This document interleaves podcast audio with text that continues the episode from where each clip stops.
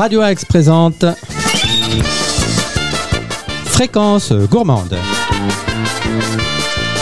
Émission culinaire présentée par Isabelle Amaglio. Avec Richard Gayadjagnan. Et aujourd'hui, eh bien, nous avons droit à une émission euh, très spéciale sur, euh, sur le miel. Oui, c'est ce que tu m'as dit. Voilà, Donc c'est une préparé. commande. Voilà, une fois, tu sauras de quoi je vais parler. Exact. Et donc, euh, nous sommes allés. Enfin, euh, pourquoi est-ce qu'on fait une spéciale sur le miel? Eh bien, parce que j'ai rencontré un apiculteur en plein Sartrouville. Mais je vous en dis pas plus. Ça, c'est pour la rubrique grain de sel. Euh, en fin d'émission, Isabelle, tu nous as, je crois, préparé deux petites recettes au miel. Là, donc. Oui, mais tu ne sais absolument pas ce que c'est. Je vais te surprendre, je pense. Je propose une recette suédoise pour commencer. Ah, très bien. Et une recette euh, anglaise pour terminer. Très bien. With honey. Yes. All right. Alors, pour la recette, euh, le plat, je propose des pommes de terre euh, Hasselback, qui est une recette suédoise, donc au lard et à la sauge avec un petit peu de miel. Comment tu écris Hasselback? H-A-2-S-E-L-B-A-C-K. C'est quand Très C'est vraiment une façon typique de faire les pommes de terre euh, en Scandinavie, plus particulièrement en Suède. Et donc c'est très simple. Pour 4 personnes, vous comptez 1h10, dont la cuisson, avec 1 kg de pommes de terre de taille moyenne. La taille c'est important, il faut plutôt bien les calibrer avec une chair fondante. 7 feuilles de sauge ou de branches de thym ou de romarin ou ce que vous voulez dans ce goût-là. 80 g de beurre de micelle, moi j'en mets parfois un peu plus, ça dépend, donc prévoyez-en un petit peu en plus, Euh, de la fleur de sel et du poivre. Pour la préparation, vous lavez les pommes de terre, vous ne les épluchez pas et vous incisez chacune à intervalles réguliers dans le sens de la largeur et sans aller jusqu'au bout. Je m'explique, il faut que vous conserviez la pomme de terre, qu'elle ne soit pas coupée. Il faut juste ces incisions de manière euh, régulière. Pourquoi? Parce qu'on va y ajouter, y insérer la, la sauge et euh, le beurre. Et donc, on rince les feuilles de sauge ou de thym ou de romarin. Euh, j'ai oublié mon lard, parce qu'il y a du lard aussi. J'ai oublié de vous dire du lard. Donc, il y a Du du, lard. lard. Et il y dans aurait ces- pas du miel là-dedans. Mais si, si, si, j'ai oublié ça. Aïe, aïe, aïe. Non, bah, c'est pas grave. On peut refaire un petit additif des. Alors, donc on rince les feuilles de sauge Ouais. et on coupe le lard en segments de manière à avoir euh, donc des tranches de lard hein, de à- pas trop épaisses, de manière à ce qu'on ait des portions qui dépassent un petit peu de la pomme de terre, parce que comme ça va réduire en cuisant, euh, ensuite on aura tout à peu près aligné. Puis si ça dépasse, c'est pas très très gras, ça peut même être joli. Et Et puis donc pour, dans chaque incision, dans pour chaque gagner du temps, on peut acheter les lardons déjà découpés. bah, c'est pas des lardons en fait, il faut Ah vraiment que ça fasse le- la pomme de terre. D'accord. Mhm. Donc, euh, dans chaque fente, on alterne euh, de la sauge ou du thym du romarin, du lard jusqu'au bout. On a préchauffé le four à 180, on y revient. On fait fondre le beurre. Et donc là, c'est assez simple. Une fois qu'on a glissé en alternant feuilles de sauge, morceaux de lard dans les fentes, on place les pommes de terre qui sont garnies dans le plat à four. On arrose du beurre fondu. On sale, on poivre et hop, 40 minutes jusqu'à ce que ce soit bien fondu, bien doré et on sert bien chaud. Très bien. Donc, et le miel dans tout ça Est-ce qu'il y en avait? Eh bien oui, il y avait du miel, mais je l'ai oublié aussi, c'est terrible. On rajoute un tout petit peu de miel, mais c'était juste pour la touche du miel que tu m'avais demandé, un Voilà. tout petit peu de miel, euh, très très finement pour pas que ce soit sucré, juste sur le dessus. Mais c'est vrai que les recettes scandinaves tolèrent très très bien le miel, c'est pour ça que je me suis dit, allez, des pommes de terre euh, à la Hasselback. C'est juste histoire de caraméliser un petit peu. Voilà, c'est pas- ça. On peut, à la limite, on peut faire sans, mais On peut avec faire ça, mieux. là, euh, voilà. avec En ça, fait, on a beaucoup de mélanges sucré-salé dans les pays scandinaves. Très bien, ouais, et c'est- et c'est de plus en plus à la mode ici aussi, hein, le sucré salé.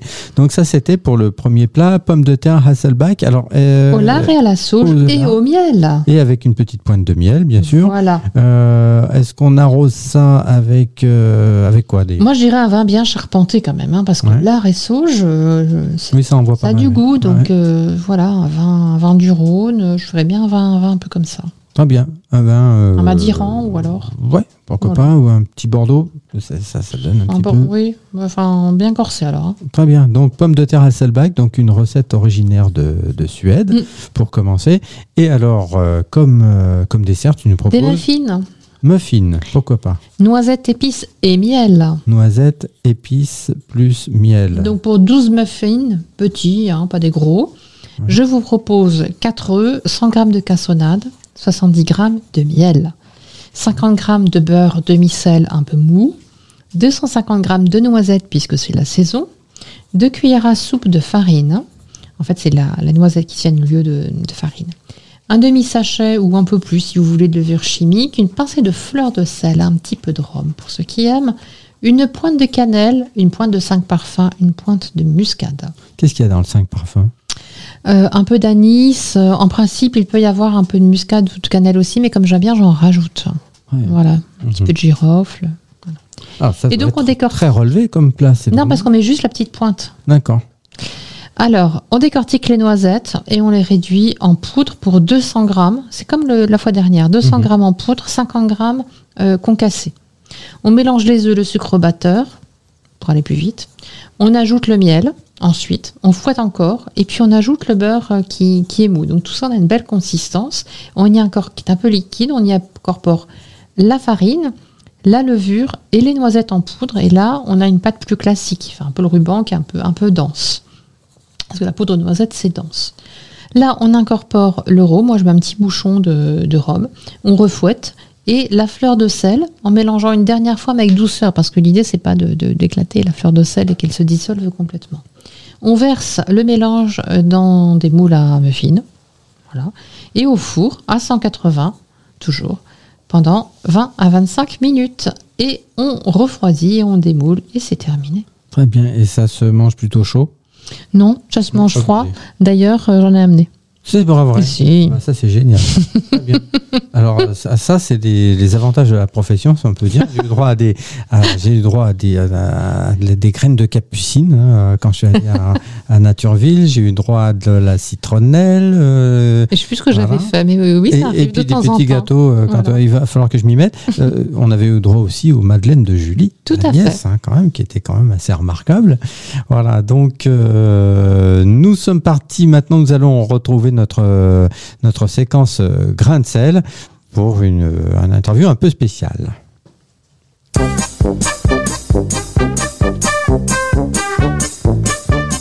Comme premier retour à Natureville pour euh, suivre les aventures de Jérôme qui est apiculteur dans, ces jardins de ville qui sont euh, situés quai Pierre Brunel à Sartrouville.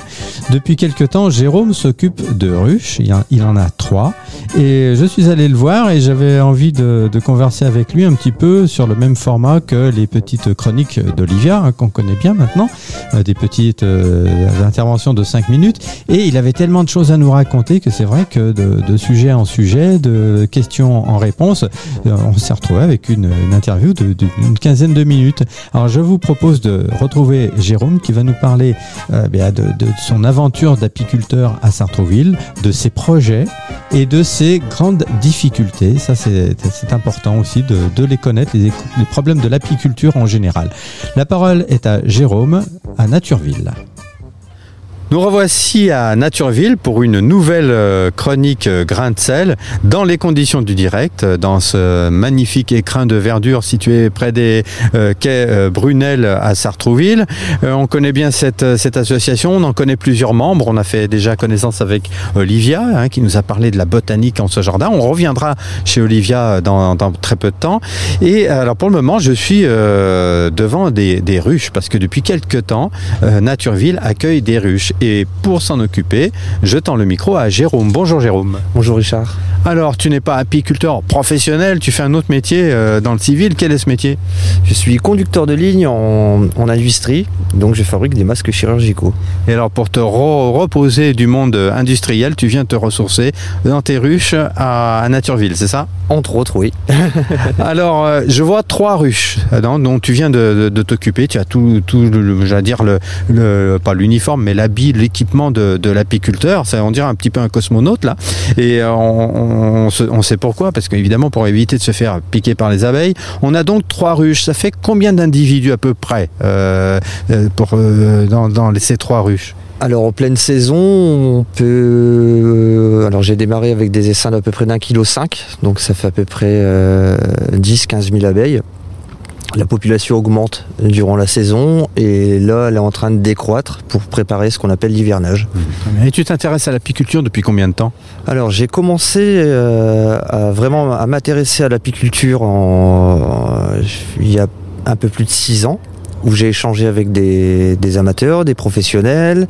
J'adore le miel aussi et les produits dérivés. Et puis euh, c'est un ami, il y a un an, qui m'a convié à faire la récolte, euh, lui qui est apiculteur depuis 2011. Et puis il m'a dit, tu devrais, voilà, tant qu'on est un rayon. Et puis donc j'ai dit, bon, bah je me lance. Voilà.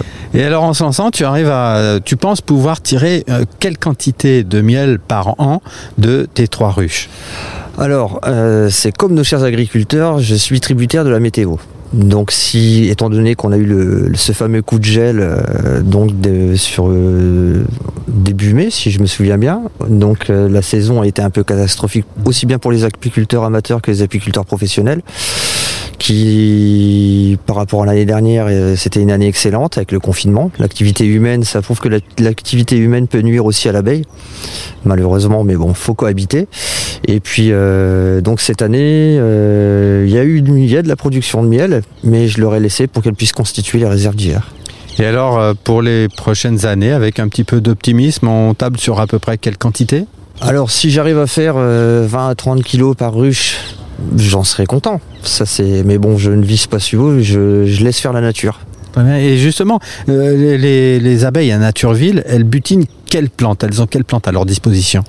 Alors, euh, l'abeille, si vous la mettez au milieu, aux abords d'un champ de tournesol, vous aurez essentiellement du miel de tournesol. Mais l'abeille va plus loin aussi qu'un champ de tournesol. Donc, c'est-à-dire sur un périmètre à peu près de 3 km autour du rucher, elles vont butiner ce qu'il y a. S'il y a de la ressource qui est vraiment euh, mellifère et nectarifère. Et ici, que- quelles sont les ressources?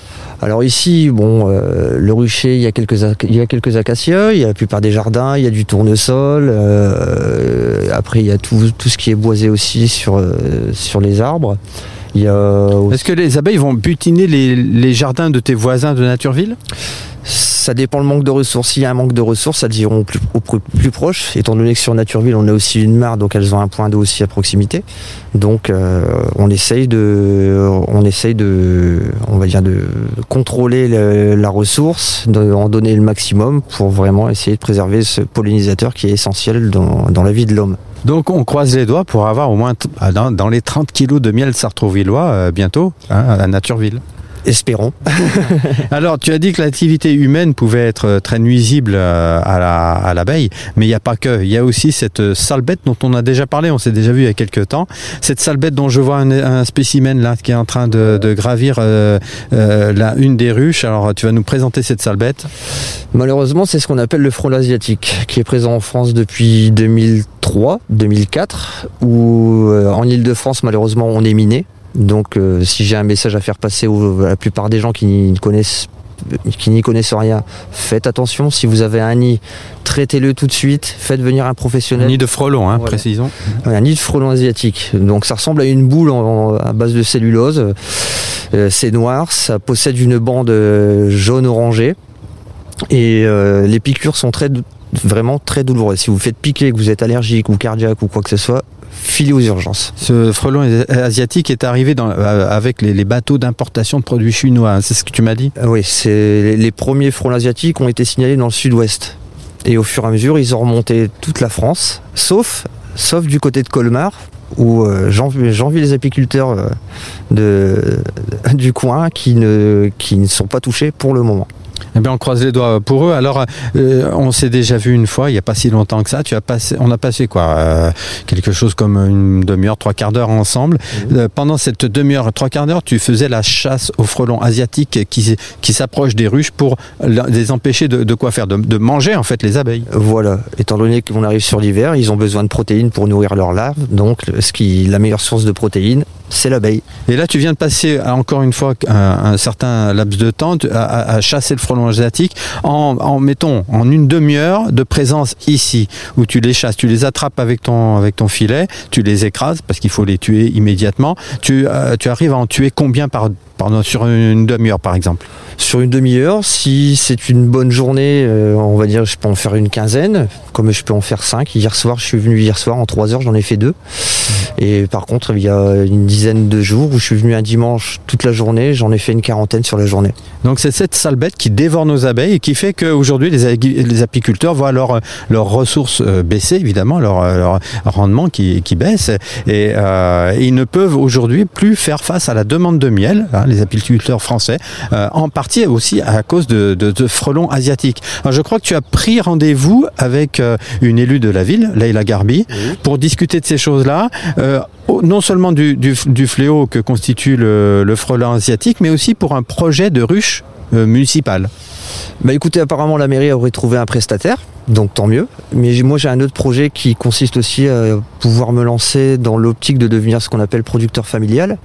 Donc euh, rester toujours dans l'abatterisme, mais avec une conduite de rucher un peu plus conséquente. Donc ce qui serait selon les subventions que je pourrais obtenir éventuellement, que ce soit au niveau de la mairie ou de la région ou du département, pour monter, euh, monter ça, développer euh, toute une activité pédagogique aussi par rapport aux écoles, parce que c'est il en va aussi il en va de notre avenir et de l'avenir de nos enfants, puisque comme Einstein l'a dit, s'il n'y a plus d'abeilles dans les 4 ans qui suivent la disparition de l'abeille, l'homme serait l'extraction la plus massive.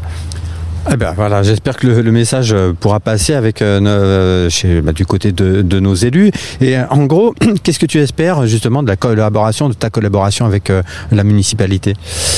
Alors déjà on a de la chance à Sartrouville puisqu'on est sur des zones, on est sur une zone à 95% où il n'y a aucun produit phytosanitaire. Les 5% concernent que les particuliers, malheureusement. En tout cas, il n'y en a pas à Natureville puisque c'est interdit carrément. Voilà, c'est complètement interdit par le règlement. Les engrais sont verts, tous les, tous les légumes et les fleurs qui, qui y poussent sont vraiment biologiques.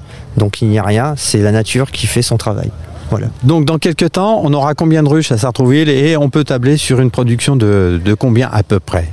Alors c'est toujours pareil selon la météo, mais s'il y a un nombre de ruches étant donné que le, le être producteur familial, ça avoisine une trentaine de ruches, ce que j'aimerais, c'est pouvoir obtenir euh, un terrain et euh, que je puisse l'entretenir, que je puisse installer mon rucher et développer cette petite production qui serait aussi bien vendue, mais vendue qu'en qu circuit court.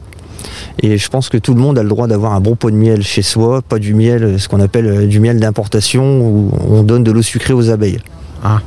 Donc ça c'est de la triche C'est complètement de la triche. D'ailleurs sur internet, si vous fouillez bien, vous pouvez trouver des, des pétitions où vraiment il y a des, il y a des gens qui, enfin il y a ce qu'on appelle du miel, du miel fraudé, puisque voilà vous avez une mauvaise météo, on va vous, on va vous dire j'ai du miel d'acacia, alors que finalement il n'y a pas eu d'acacia puisqu'il y a un coup de gel.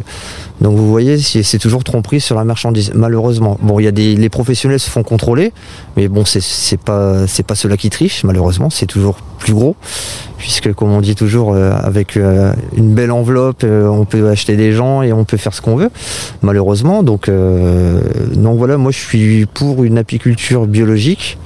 Euh, non chimique, malgré qu'on est obligé de traiter nos ruches soit euh, avec des, molécules d'amitrase ou de l'acide oxalique, donc euh, afin de tuer certains parasites comme le varroa qui détruit aussi les ruches, qui les font déserter. Il faut éviter aussi euh, qu'on ait pu, a pu avoir au début du XXe siècle l'effondrement des colonies, c'est-à-dire que les abeilles ont littéralement disparu. Donc il y, a, des gens qui se sont penchés sur le sujet pour essayer de trouver un remède et pouvoir relancer des cheptels. Et moi je voudrais rester dans cette optique-là pour ne pas euh, pour ne pas qu'un jour euh, voilà si on n'a plus de fleurs, on n'a plus d'herbe, on n'a plus de bétail, on n'a plus rien à manger, c'est notre tour. Alors j'en reviens aussi à ce frelon asiatique. Tu, tu, tu m'as parlé aussi d'une ébauche de solution avec un, un certain oiseau qui pourrait s'en régaler. Alors moi j'avais fait des recherches sur internet et le guépier d'Europe serait apparemment euh, serait apparemment un prédateur euh, plus ou moins idéal. Le problème, c'est que le guépier d'Europe, il est dans, le, il est, il est revenu dans le sud de la France. On le trouve un peu sur l'Afrique du Nord. Mais maintenant, réintroduire une espèce comme ça qui a été euh, chassée et braconnée pour son plumage, donc c'est toujours, euh, voilà, c'est toujours deux poids deux. Il faudra se faire pardonner d'abord. Oui, mais bon, avant, avant d'obtenir le, euh, avant de demander pardon à la nature, je pense qu'elle nous réserve un sale tour si on continue comme ça. Donc il faut savoir, euh, il faut savoir euh, être, euh, savoir habiter en ville, avoir une attitude euh, écologiste, euh, être écologique sur certains principes comme le, tri des déchets, savoir ce qu'on mange, ce qu'on achète, d'où ça vient, privilégier les circuits courts, puisque Euh, je me souviens d'un slogan publicitaire bien manger, c'est le début du bonheur.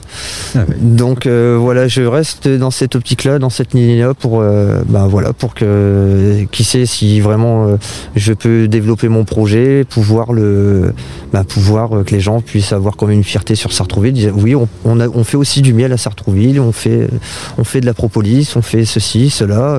on fait de la propolis. la propolis. Qu'est-ce que c'est? Alors la propolis, c'est alors les abeilles font alors la, la propolis, c'est une, c'est une substance qu'on utilise aussi quand on est enrhumé. C'est voilà, c'est du pollen, ni, plus ni moins que des pelotes de pollen, mais, mais c'est très bon. C'est très bon. Vous êtes enrhumé, vous mangez une cuillère, bon, c'est très fade, mais c'est très bon et ça soigne. Et le miel a des propriétés antibiotiques et tout le monde devrait au moins manger une cuillère de miel par jour, ne serait-ce que le matin. Moi, j'ai supprimé le sucre, je ne mets que du miel dans mon café. Donc voilà. C'est déjà le début du bonheur alors. Euh, oui, exactement. Donc, euh, mais euh, voilà, je, conseille aux gens de, faire vivre les petits producteurs locaux, les, apiculteurs locaux qui, qui développent leurs produits, que, ce soit aussi bien du miel, de, la propolis ou alors qui font qui font de la cire ou qui font ne serait-ce même aussi de l'hydromel, puisque j'ai eu une information comme quoi Monsieur le maire c'était c'était quelque chose qu'il appréciait bien et ce serait aussi bien de pouvoir lancer ça aussi avec des, des partenaires comme par exemple, on a une brasserie à Sartrouville, brasser une bière au miel, essayer de. Ah bah oui, on a, on a la petite sœur à Sartrouville, c'est la bière sartrouvilloise. Voilà, qui est très bonne. Donc euh, pourquoi pas envisager un partenariat euh, que ça reste vraiment 100% local, que ça puisse être vendu en circuit court, que les gens puissent, euh, voilà. Il y a le chouchen aussi. C'est pas fait avec, du miel? C'est exactement pareil. Après, vous avez plusieurs recettes d'hydromel. Donc je conseille aux gens d'aller voir parce que après c'est toujours pareil. Il y a des gens qui le font d'une manière, certains le font d'une autre, euh, d'autres utilisent un, processus de vie comme la vinification. enfin bref, il y a tout, un tas de recettes.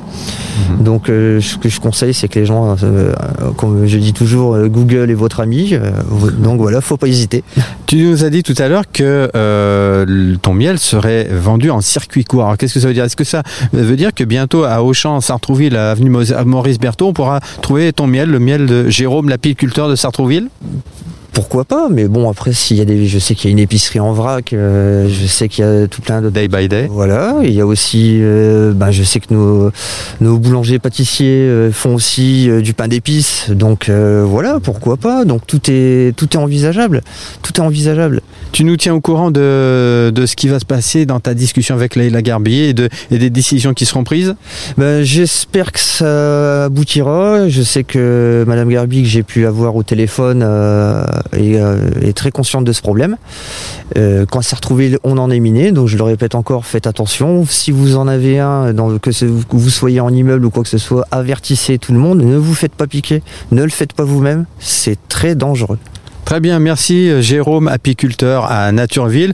nous a fait découvrir ton univers et tu nous as fait part de, tes projets. bonne continuation à toi. Merci Richard, à bientôt. Voilà, c'était les aventures de, Jérôme, notre apiculteur euh, sartrouvillois, qui a promis, hein, vous l'avez noté, de nous tenir au courant de, des résultats de son entretien avec euh, Madame Garbi hein, de la mairie de Sartrouville. Alors, est-ce qu'on aura bientôt du, miel sartrouvillois sur, euh, sur les étalages de, nos, de nos commerçants et de nos supermarchés? Eh bien, c'est tout le mal qu'on lui souhaite. voilà, c'est une affaire à suivre. Voilà, c'était notre euh, chronique Grain la troisième de, la saison, toujours avec euh, nos amis de, Natureville qu'on salue au passage. Je crois que le, miel, toi et le miel, euh, Isabelle, c'est une grande histoire également. Ah oui, tout à fait. Une, une histoire, moi je suis très très miel de châtaignier, mais c'est culturel, c'est familial. Et puis j'aime beaucoup le miel, j'en utilise beaucoup en cuisine. Et ce que je te disais, c'est que ces recettes-là, celles que je vous proposais, je les ai faites avec le miel d'un voisin d'un voisin, donc il ne doit pas habiter très très loin de chez moi. Et je, ne sais pas quel est ce voisin de voisin. Mon voisin s'appelle Grégory, je le salue au passage. Et donc il y a des récoltes régulièrement et euh, voilà, c'est du miel très très local. Tu sais que tu m'as converti au miel de châtaignier. Hein. J'en ai pris euh, l'hiver hein. dernier. C'est très bon, c'est un goût un peu caramélisé, qui est ah, très corsé, euh, voilà, et qui a de, grandes vertus thérapeutiques. tu nous as aussi apporté hein, les petits muffins dont tu viens de nous faire Tout à fait. C'est excellent, bravo, félicitations. c'est pas trop sucré, juste ce qu'il faut. Mais j'aime pas quand c'est trop trop sucré. Oui, non, faut pas. faut- euh, là, comme ça, c'est parfait. C'est bien pour le petit déjeuner, je trouve. Euh, C'est ce qu'on m'a dit à la maison. Alors euh, justement, sur ces muffins, nous avons un accord qui nous est proposé par Jean-Charles Breguet, Ah, donc, dont on n'a pas parlé sur ce plat-là. Il nous, qui nous propose deux choses. Soit un budget, donc un vin rouge plutôt, on est du côté du Rhône, soit un floc de Gascogne. Donc on est sur du blanc et sur euh, l'autre partie de la France. Et donc euh, voilà, il nous fait ces, ces deux propositions pour euh, s'accorder aux muffins Alsace qui sont un peu, un peu rugueux, qui ont du caractère. très bien. En tout cas, on s'est régalé. hein. Mieux. on- voilà. Et donc, si en plus on peut la- l'arroser avec un, un bon vin, eh, écoute, on multiplie les plaisirs. hein.